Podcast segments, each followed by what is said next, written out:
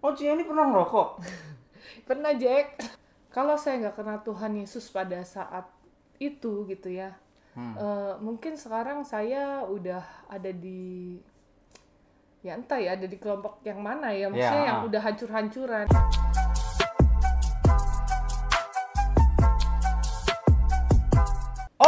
Welcome back to podcast Suara Next Generation. Nah, kali ini kemarin kita punya tamu cewek dan yang kali ini juga cewek dan kemarin itu cantik. Ini lebih cantik lagi. Kita perkenalkan dan kita sambut namanya lebih Siapa? suka dipanggil Ci Yeni atau aja. Cieni. Jangan Oke. ibu ya nih, tua banget ya. Tua banget ya. Emang udah tua kan, Ci? Hah? Enggak, aku masih muda. Oh iya. Masih. Oke, Ci. Eh, sekarang sibuk di pandemi ini lebih sibuk atau atau lebih santai? Puji Tuhan lebih sedikit sibuk. Lebih Di sibuk luar malah. prediksi. Maksudnya dibanding sebelum pandemi itu Iya, ternyata waktu di awal pandemi kan berpikir bahwa pandemi ini orang akan saving kan. Iya, Kerjaan kan istilahnya kebutuhannya termasuk yang tersier, bukan Iya. yang utama karena kan Ah. furniture kan nggak ada furniture juga tetap bisa Iya. hidup nggak kayak makan. Tapi ternyata karena orang-orang mengurangi jalan-jalan, jadi banyak yang renovasi rumah gitu. Oke, berarti Ci ini malah menda istilahnya tadi dibilang malah lebih sibuk. Iya betul. Otomatis pemasukan juga lebih tuh. Puji Tuhan. Luar Karena biasa. kebutuhan lagi bertambah juga. Apalagi sebelumnya ada itu banjir. Iya, Jadi pasti betul. yang lama-lama Iya betul. Wah, betul berarti gini Ci, pandemi ini berarti selalu tentang keburukan kah? Atau nggak selalu tentang keburukan sih ya. enggak? Karena ternyata itu di luar prediksi rencana Tuhan yang kita nggak pernah tahu kan. Mm, mm. Waktu awal-awal eh, pandemi kan kita stay at home tuh. Iya, Semua orang nggak ada yang mau diajak ketemu Iya. karena takut kan. iya. Ya secara manusia sih sempet drop juga maksudnya. Ntar ini ke depannya gimana gitu Iya. kan. Orang lebih baik uangnya buat beli nasi Iya, daripada buat, bikin furniture, furniture, iya. kan. Ah. Tapi ternyata di luar dugaan ya Tuhan kita ajaib sih. Wah, ada aja ya Ada cara aja, Tuhan untuk memberkati. memberkati anaknya. betul. Luar biasa. Cieni, kita tahu eh, Cieni ini seorang ibu rumah tangga tetapi juga usaha. Iya. Nah, us- eh, di masa pandemi kemarin tuh karyawan tetap dikurangin atau malah ditambahin berarti? Eh, puji Tuhan sampai saat ini tetap, tetap sama. tetap sama ya luar biasa Tidak. nah kita kita kenal Cian itu sebagai seorang kalau gue bilang ma- anak-anak bilang mamanya penari katanya Hmm. apa sih cerita di balik itu kenapa disebut mamanya penari Eh, ya itu karena saya kan sebenarnya menari kan dari zamannya masih SMA. SMA. Terus memang karena sudah ya nggak tahu ya karena saya merasa Tuhan sudah memanggil saya walaupun waktu itu sempat waktu punya anak yang pertama saya sempat berhenti menari. Mm, mm. eh, ya karena ngurusin kan karena ngurusin Ya, karena terus berpikir juga udah tua, udah punya anak gitu kan.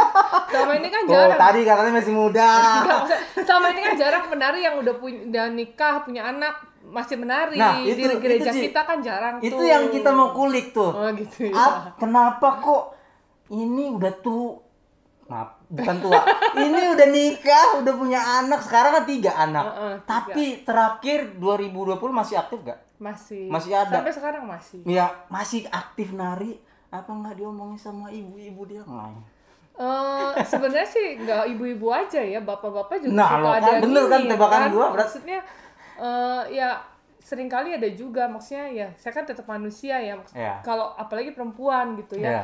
gitu dengar omongan orang gak enak tuh rasanya ya apa ya masih pantas apa ya gitu ya cuman kan kembali lagi jadi waktu itu saya terpanggil lagi untuk menari waktu di wanita bijak Eh, menarilah seperti ya waktu itu. Pokoknya ada di ayatnya gitu maksudnya sampai masa tuanya pun dia tetap menari gitu buat ah, Tuhan oh itu pang gitu. itu uh, suara itu tetap ada di maksudnya iya, di hatinya eh, waktu Cien. itu dari mentor saya dapat ayatnya seperti itu gitu. Jadi ya memang sudah Tuhan memanggil saya dan eh, saya merasa bisa eh, ya passion juga Iya, gitu. Iya. walaupun memang dasarnya saya sebelum kenal Tuhan ya bukan penari yang bikin buat saya bisa menari ya memang Tuhan gitu ya.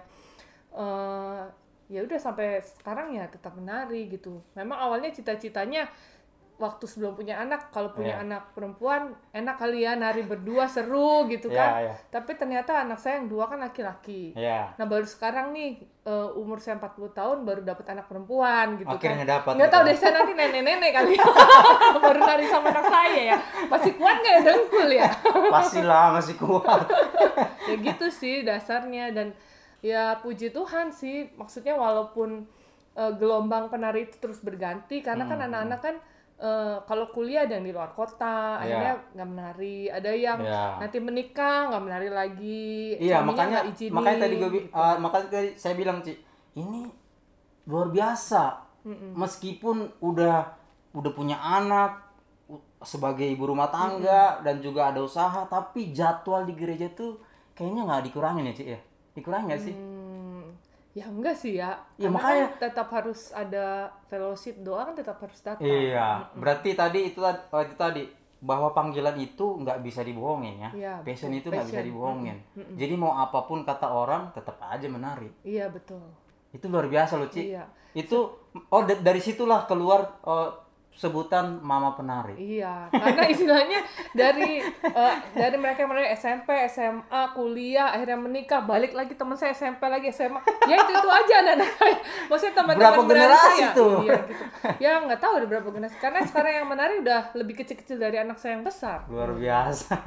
itu komunikasinya gimana, Ci? Ke anak-anak kecil tuh masih masih nyambung gak sih? Ya diusahakan menyambung.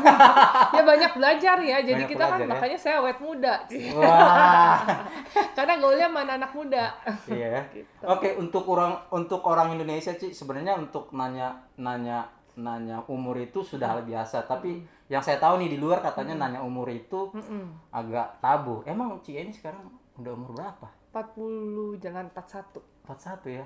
Ini jujur nih, ini pengakuan pengakuan Jack seorang Jack ini. Dulu pertama kali kenal Cieni atau ketemu di gereja itu 2007. Mm-mm. Jujur loh Ci, jujur banget. Kukira nih anak SMA. Sempet juga, ah boleh nih dideketin. Wah, Serius, maaf ya Koris, Koris maaf ya. Jujur ini pengakuan seorang jadi. Ini cantik juga nih, tinggi lagi. Ternyata udah punya anak. punya anak, punya suami dan wah luar biasa. Tapi masih tetap aktif menari. Nah, Cia nih kembali lagi nih ke pelayanan. Mm-mm. Emang meskipun ada, emang masih pantas atau sampai kapan sih pensiunnya? Emang nilai sebuah pelayanan dalam konteks ini penari emang selain panggilan tadi apa sih? Kenapa sih? Kenapa selain selain panggilan tadi apa yang membuat Cia ini tuh tetap Menari. iya Eh, takutnya gini Ci ada cerita-cerita eh, cerita pengalaman Cieni yang oh akhirnya wah nggak bisa saya harus tetap menari atau apa Cerita. karena gini sih, saya juga cerita sih sama teman-teman penari yang lain Iya. ya. Selalu apalagi dengan yang angkatan-angkatan yang baru-baru menari gitu. Iya. Eh, waktu saya dipanggil Tuhan untuk menari pertama, eh, waktu SMA itu saya dapat ya? eh, eh, saya dapat di Roma 12 itu ayat 1 itu. Persembahkan. Persembahkanlah tubuhmu sebagai persembahan yang hidup, yang Iya. kudus dan berkenan. ya dan buat saya melayani itu apa sih yang kita bisa mempersembahkan seluruh tubuh kita ya menari gitu maksudnya pada saat kita menari kan kita bisa gerakan tangan, tuh- ya, gerakan ya, betul, badan, kita betul, bisa betul. menyanyi, kita bisa hati kasih hati kita sama Tuhan Iya. gitu. Maksudnya ya memang all out, maksudnya seluruhnya kita kasih buat Tuhan gitu. Awalnya dari situ. Oh. Makanya sampai sekarang ya walaupun mau untuk berhenti menari ya kerinduan itu selalu ada. Gitu Selalu maksudnya iya yang saya bilang kemarin sempat berhenti karena punya anak setiap kali lihat orang eh, nari, Nari. kayak ada rasa iri gitu. Maksudnya Otomatis aduh, kakinya kayaknya gerak. iya, aduh pengen gitu menari gitu di depan gitu. Karena itu maksudnya saya bisa merasakan eh, menyembah Tuhan yang benar-benar intim yang benar-benar memberikan seluruhnya pada saat menari itu gitu. wow luar biasa. Jadi itu ya cerita di balik itu bahwa persembahkanlah tubuhmu Iya. wow luar biasa oke Ci itu soal pelayanan Ya. Ah, ya seperti kita tahu bahwa Cieni sudah berkeluarga Ya. Tapi sebelum berkeluarga pasti Cieni kan punya keluarga terlebih dahulu sebelum Iya. membangun rumah tangga sendiri. Hmm. Adakah eh, cerita sebagai anak ini kan kita kan rata-rata penontonnya ada anak-anak Anak muda. muda. Nah kita sebagai anak muda kehidupan di rumah tangga pasti banyak seluk beluknya. Ci, misalnya saya nih Mm. dulu saya bertumbuh eh, tanpa sosok ayah. saya hanya ditemenin ibu. Itu pun pada saat itu kondisinya cerai. Nah kehidupan Cieni di dalam rumah tangga sebagai anak muda dahulu tuh kayak gimana sih? Hmm, kalau saya nggak kenal Tuhan Yesus pada saat itu gitu ya, Hmm. eh, mungkin sekarang saya udah ada di ya entah ya ada di kelompok yang mana ya, maksudnya Ya, yang ah. udah hancur-hancuran gitu. Jadi eh, waktu SMP eh, papa saya itu selingkuh gitulah ya, sama Oh, selingkuh? Mm-mm, sama sekretarisnya di kantor. Sedangkan mama saya itu eh sebenarnya gini, masalah itu karena jenjang pendidikan yang terlalu jauh jaraknya antara papi sama mami. Mami itu cuma lulusan SMP. oh Papi ya. itu S2. Jadi Oh. mungkin pada saat pulang mau ngobrol apa udah gak nyambung gitu kan. Ah, ah, ah. Nah, terus eh, gitulah. Eh, mami tuh di rumah kalau papi pulang kan biasalah ibu-ibu nggak dandan nggak apa kerjanya Hmm, Iya. marah-marah Iya. sedangkan eh, tiap hari si papi pulang sama sekretarisnya suka nganterin suka nebeng kan Oh. kalau sekretaris mana ada jeleknya bener nggak ya udahlah terjadilah itulah keributan Iya, itu oke. gitu dan orang saya tuh orang tua saya tuh bukan tipe papi saya gitu ya. Bukannya mau menjelekkan sih tapi ini pelajaran buat buat kita semua. Kan walaupun anak muda nanti kan juga akan jadi orang Hmm, Iya, tua iya, gitu betul. ya Eh, papi saya tuh tipe orang yang kalau berantem justru menunjukkan sama anak-anaknya gitu. Oh berarti Cieni lihat pada saat itu maksudnya Iya, kalau sengaja. kalau papi dia lagi marah di Iya, sengaja. Jadi gini, eh, pada saat itu saya tuh punya kerinduan eh, kalau bisa kayak di sinetron gitu ya. Zaman dulu masih ada sinetron, belum ada film Korea. Iya. Eh, kenapa ya kalau di sinetron orang tua ribut mereka masuk kamar, tutup-tutup pintu gitu. Ah, ah. Nah, kalau papi nggak, kalau beribut justru mau jam 12 malam, mau jam satu malam selalu ketok kamar anak-anaknya gitu. Dan dan eh, apa ya namanya? eh, nggak cuman mereka marah-marah, tapi kadang-kadang kan pukul gitu ya. Iya. Saya kan Fisik. seba- iya, Iya, secara fisik. Saya kekerasan kan fisik. sebagai anak nggak rela gitu. Maksudnya nggak ingin orang tua saling mukul ya. Kadang-kadang Hmm, ya jadi korban, jadi samsak lah ya. Maksudnya jadi saya yang ditonjok gitu loh. Makanya waktu SMP tuh sering sekali saya SMP SMA tuh sering sekali saya ke sekolah udah biru di sininya gitu Ya karena ampun. kena tonjok itu gitu. Gitu sih Jack. Wah. Makanya sebenarnya kalau eh, dibilang pahit ya pahit ya apalagi saat itu saya masih belum kenal Tuhan Yesus gitu jadi Iya. Ya ceritanya ke teman-teman berga- eh, ke teman-teman yang memang bukan mengenal Tuhan Yesus ya Hmm, larinya hmm. jadinya ke ngerokok minum gitu sih Oh Cieni pernah ngerokok? pernah Jack Aduh cantik-cantik gini ngerokok. kan dulu aku nggak cantik pada saat itu saya belum cantik Jack waktu belum kenal Tuhan gitu ya. Iya. Oke jadi eh, kalau eh, ngikutin cerita Cieni berarti pahit lah ya Banget sama sama bokap atau Banget. sama orang tua. bahkan sebelum sebelum papi selingkuh itu Hmm. eh, papi itu tipe yang otoriter gitu ya Otoriter. Eh, jadi kita anak-anak itu harus pulang nyampe rumah tuh sebelum maghrib Sebelum maghrib. Mm-mm. padahal saya waktu itu eh, dari desa saya kan dulu SD-nya di Cirebon, Cirebon. terus pindah ke Bekasi Iya. kan baru kenal dong ada di Jakarta ada Iya, Ancol ada iya. Dufan gitu kan kelas 3 SMP eh, teman saya ajakin eh, kelas 3 atau kelas 2 gitu ya pokoknya Iya. sebelum kejadian papi itu deh ajakin main Iya. ke Dufan gitu Iya, iya. kan nggak mungkin ya pulang dari Dufan jam 3 sore udah Iya. pulang gitu kan ya Iya. saya dicariin loh ke mana-mana sampai eh, apa namanya eh, dicariin pas pulang nggak ketemu pas nyampe rumah saya diseret di depan teman-teman saya bener-bener diseret Jack diseret udah nggak teman saya udah permisi om gini udah nggak dipeduliin aja pokoknya diseret dibawa masuk ke dalam langsung saya dipukulin pakai apa sih sabuk sama Hmm, itu apa buat kebasin ranjang itu sapu lidi itu Hmm, hmm. Waduh. Malah dan yang menyakitkan sebenarnya bukan dipukulnya si Jack. Yang Apa? menyakitkan Apa itu si papi bilang, kamu nih udah kayak cewek bensin aja, udah kayak perek aja, nggak punya harga diri gitu. Padahal ya ampun, saya saya maksudnya dalam hati saya gitu ya, ya ampun gue cuma ke Dufan doang gitu ya. Katanya gue dibilang Iya. cewek bensin lah Iya, kayak iya. perek.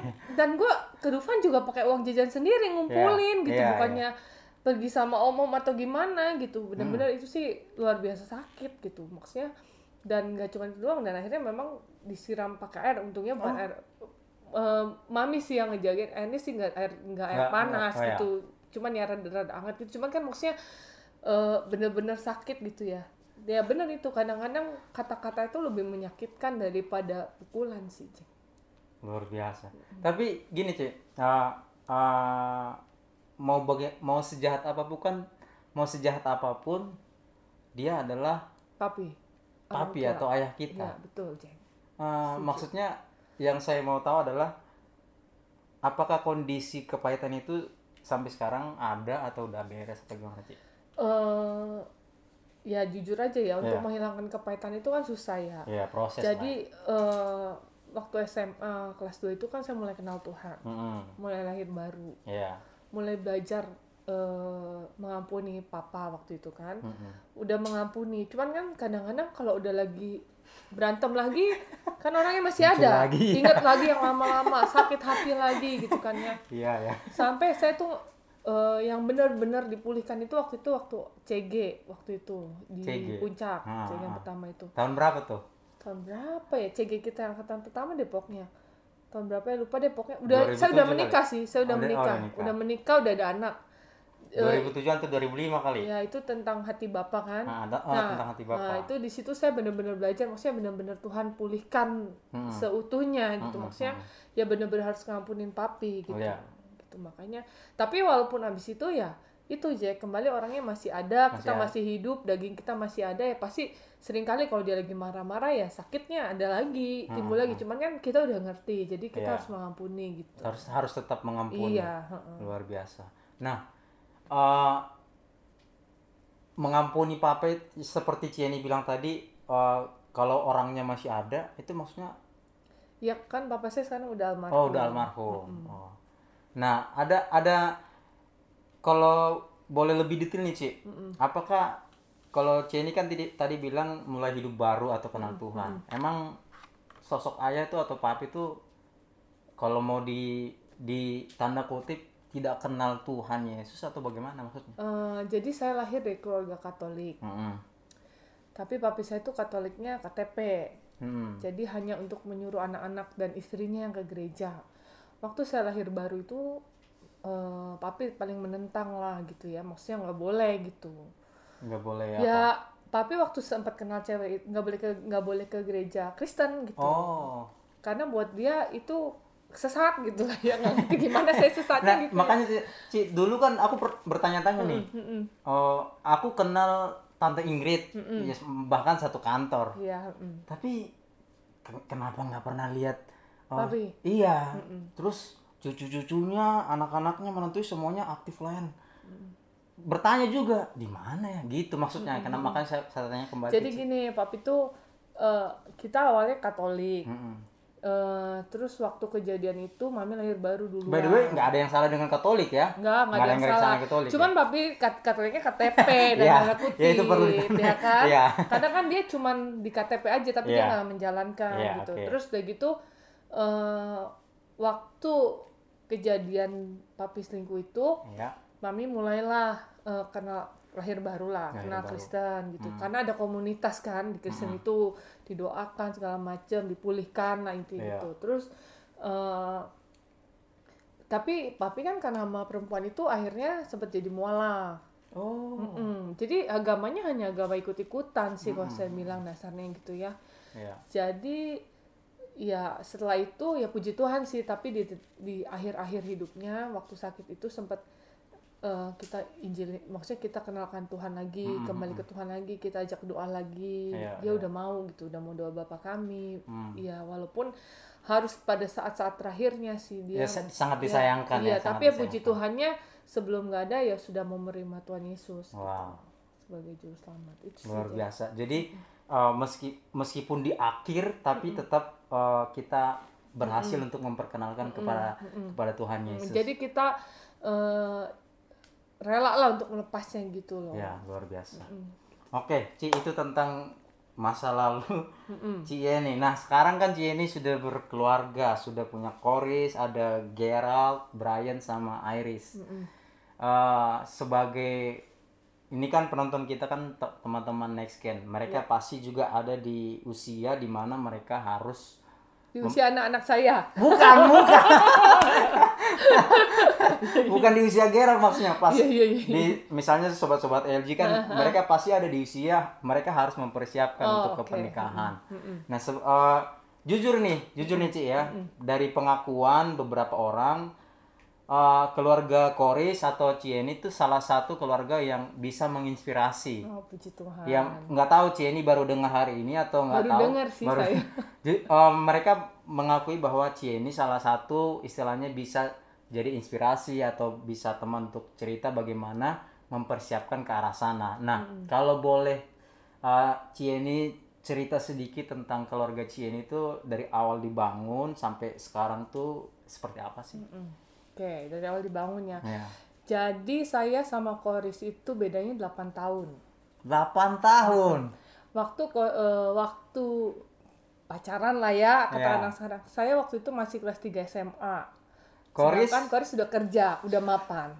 Wow. sempat eh, apa namanya? Sempat ya ada keluarga yang nggak setuju lah ya. Maksudnya Ya. apalagi maksudnya dari pihak Koris kan Koris udah mapan, masa pacarnya sama anak SMA, SMA. gitu ya kan kayak masa depannya nggak ada gitu mau jadi apa adanya anaknya Iya, adanya iya, gitu iya, kan ya. iya. Tapi ya memang ya kita pada saat itu ya puji Tuhan saya punya mentor gitu Ya. di penari juga Di maksudnya penari. ya kalau memang eh, Tuhan kan kita harus dapat konfirmasi dari beberapa orang kan Iya, ha-ha. Eh, ya puji Tuhan sih saya berdoa tanya Tuhan minta konfirmasi gitu Mm-mm, kan mm-mm.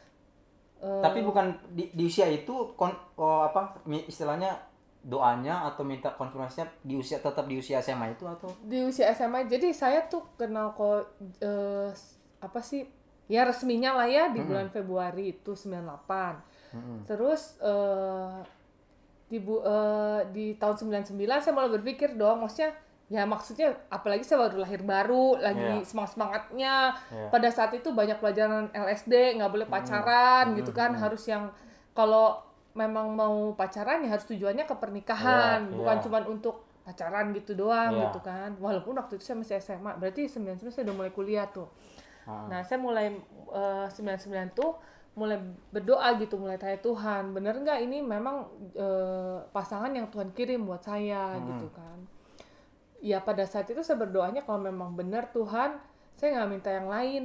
Saya bukannya matre ya, tapi ini kan prinsip hidup orang lain-lain. Hmm. Iya, iya. Saya minta tanda, paling nggak Koris tuh beli rumah gitu. Oh. Mau caranya gimana, mau itu kredit, mau itu gimana, pokoknya dia harus beli rumah gitu Ha-ha. saya nggak pernah tanya, saya nggak pernah ajakin, nggak pernah kapan mau beli rumah, nggak pernah nanya. Sampai pada akhirnya bulan Juli dia mulai tergerak untuk beli rumah. Wah lumayan ada tanda-tanda. Tapi kan doa saya sama Tuhan dia punya rumah, beli rumah gitu kan. Hmm, Berarti kan ya maksudnya di hati mah nah, takutnya Jack eh, kita udah tambah sayang gitu kan. Ternyata bukan dari Tuhan. Iya. Ngapain gitu Iya, loh, iya, bikin iya. sakit hati Iya. kita aja berdua gitu Ha-ha. kan. Ha-ha. Terus udah gitu di bulan Juli deh kita pergi lihat eh, pameran rumah gitu kan. Nah, lihatlah. Tapi kan terus nggak jadi-jadi. Saya cari rumah apa di Kemang Hmm. 3, Kemang 2, Iya. sampai akhirnya cari rumah di Bogor. Dapatlah di Bogor waktu itu. Hmm. Terus akhirnya di DP tuh eh, tanggal 20 berapa Desember gitu. Hmm. Baru di DP dan baru itu buat saya itu konfirmasi bahwa ya ini memang yang Tuhan kasih buat saya untuk Iya, selanjutnya gitu Iya. Nah, terus umur 8 tahun itu eh, nggak muda Jack waktu waktu ketika kita udah saya menikah tahun 2000 jadi setelah 2000. beli rumah tahun depannya kita married Eh, waktu itu saya masih kuliah semester 5 hmm. Eh, sedangkan Koris sudah bekerja Iya. dengan umur yang terpaut jauh saya kan masih muda masih kayak anak-anak.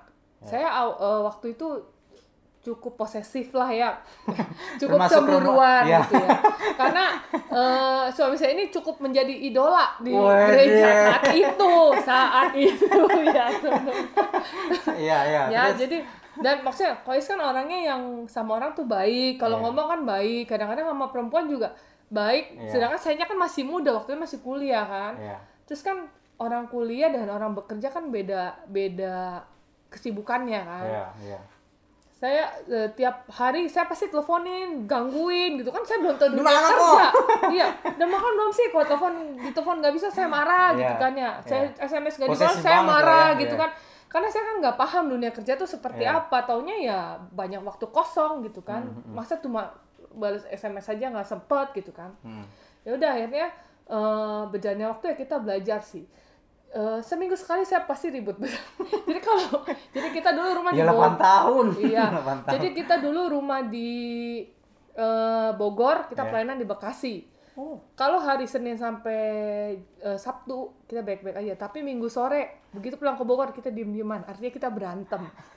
Jadi kalau orang bilang habis merit itu indah, enggak teman-teman, siap-siap. Kalau itu menyatukan dua pribadi yang beda. Tiga tahun pertama rumah ya. tangga saya itu bener-bener masa-masa eh, yang berat buat kita berdua gitu, karena penyesuaian dirinya kan susah. Iya. Ya akhirnya singkat kata di tahun ketiga kita pas dengar seminar tentang keluarga kita mengerti ya sama-sama belajar Ya, sampai makin saat ini ya iya, sampai saat ini pun kita masih sama-sama belajar gitu. Wah.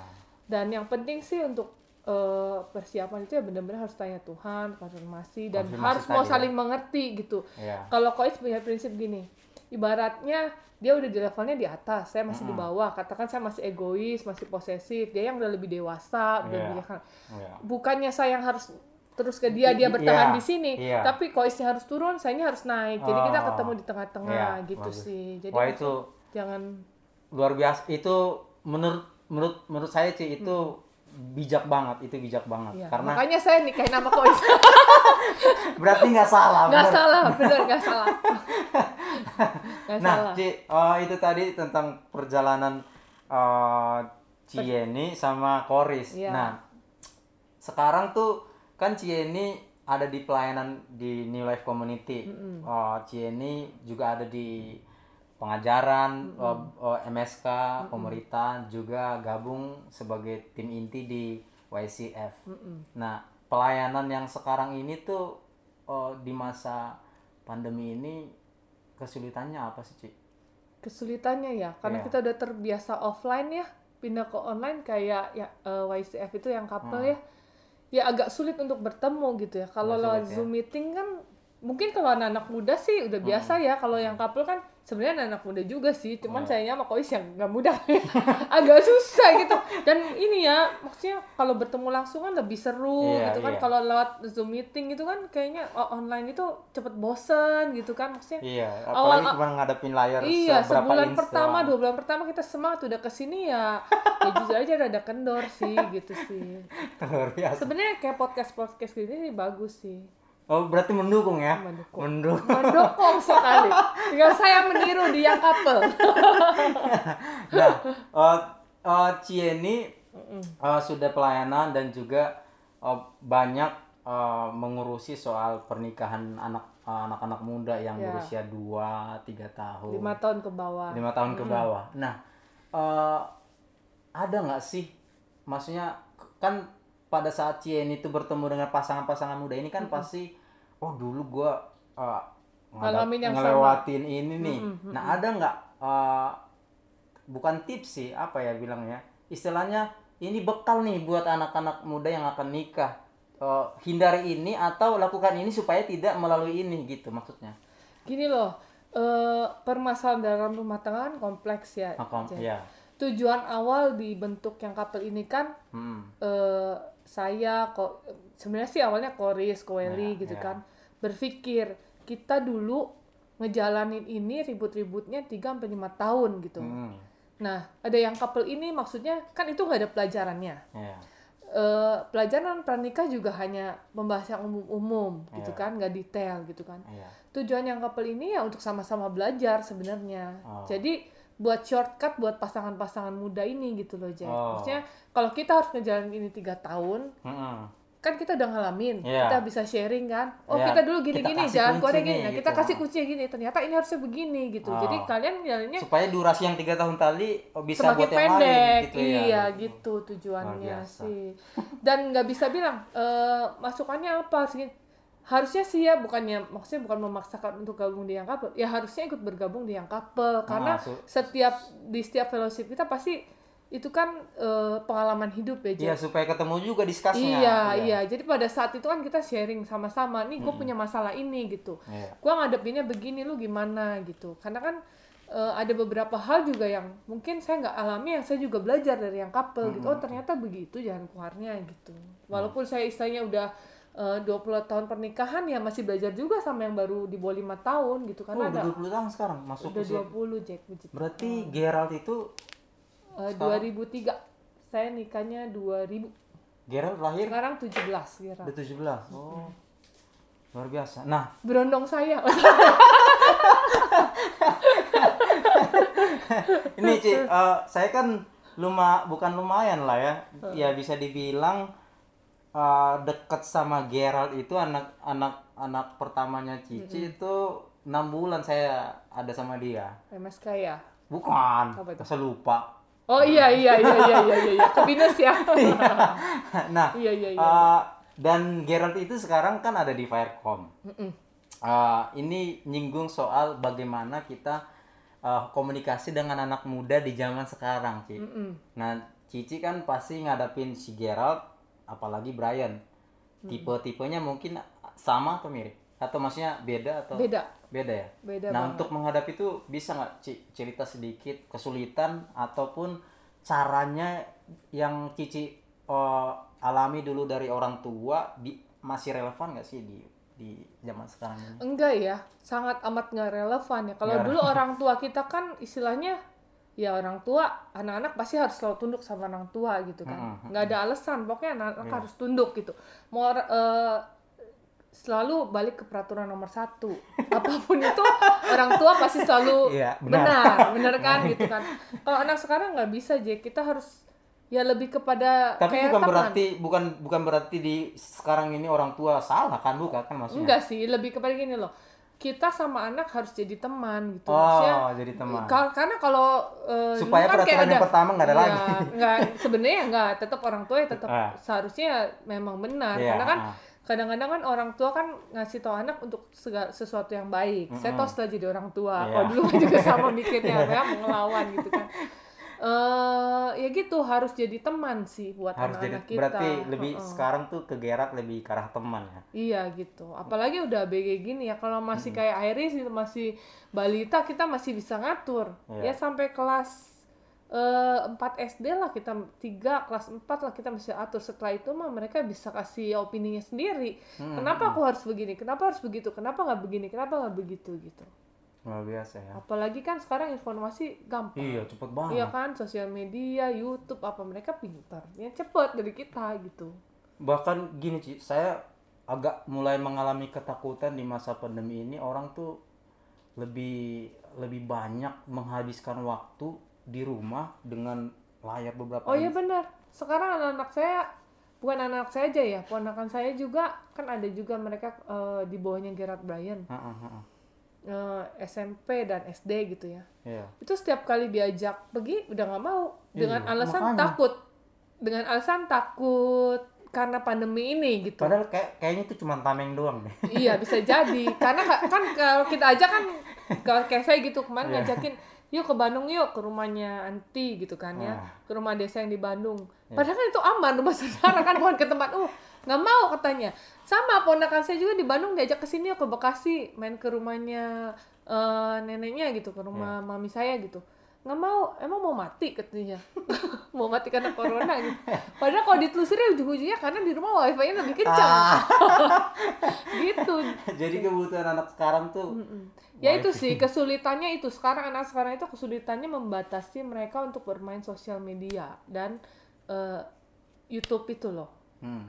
Kalau masih kecil-kecil YouTube ya pokoknya ya itulah yang segala sesuatu yang ada di internet itu kesulitannya jadi untuk Iris membatasi. sekarang mainnya udah YouTube.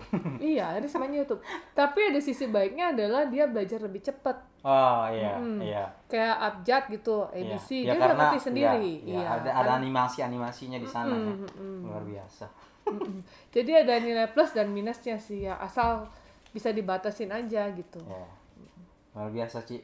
Thank you, Ci. Kita nih sebenarnya kalau mau ngulik-ngulik ini pasti banyak banget. Banyak. Pasti banyak, cuman karena waktu Iya. kita harus sudahi dan Ci, Oke. terakhir nih, Ci. Eh, buat anak-anak muda nih karena eh, ini kan podcast Suara Next Gen. Iya. Adakah pesan untuk oh, dulu kalau dulu pernah Ci ini pernah muda maksudnya pernah melewati itu bagaimana struggle-nya, bagaimana berjuangnya apalagi menga- mengampuni papa, ada nggak pesan buat teman-teman eh, Next Gen? Ya intinya satu Ya. terhadap orang tua, apa pun kondisi orang tua kita, eh, seburuk apa pun orang tua kita, eh, sesakit apa pun yang pernah dilakukan orang tua Ya. kita kepada kita, Tetap ya dia tetap orang tua. Ya. Kita harus tetap eh, mengampuni dan mengasihi mereka Ya. gitu, karena eh, karena gini, penyesalan itu kalau kata Koris ya penyesalan itu selalu datangnya terakhir Iya. kalau di awal itu pendaftaran ya kan jadi ini ini sih contoh eh, ini sih eh, yang nyata ya Iya. adik saya yang nomor dua itu kan sangat kepahitan dengan papi Iya. sampai akhir Oh, hidup Cie ini berapa bersaudara? empat Empat loh. yang nomor dua ini sangat kepahitan dengan papi sampai Iya. akhir hidupnya eh ya dia belum bisa mengampuni lah katakan Hmm, gitu Iya. Ya ada sedikit penyesalan Oh, gitu itu lah. tadi. Menyinggung soal penyesalan tadi. Heeh, ya. kalau orangnya udah nggak ada maksudnya kalau orang tua kita udah nggak ada kan apa yang kita bisa lakukan Iya, gitu. mm, itu kan ya kita mau bawa kusin makamnya mau kirimin bunga tiap Udah hari ya orangnya udah nggak ada Iya, ya kan udah nggak menikmati gitu Iya. sih. Jadi apa pun kondisi orang tua kita saat ini ya kita harus menghormati dan mengasihi mereka sih. Wow. gitu. Oke, sobat-sobat Nextgen, itu tadi pesan dari Cie ini bahwa orang tua tetap orang tua, jangan sampai menyesal karena kalau penyesalan itu memang selalu di akhir. Kalau kata Cie ini tadi, Iya. kalau di awal itu namanya pendaftaran. Oke, Cie ini terima kasih banyak sudah Sama-sama. berbagi cerita, sudah mau membuka suara buat teman-teman Nextgen dan sampai jumpa di episode selanjutnya. Bye bye. bye bye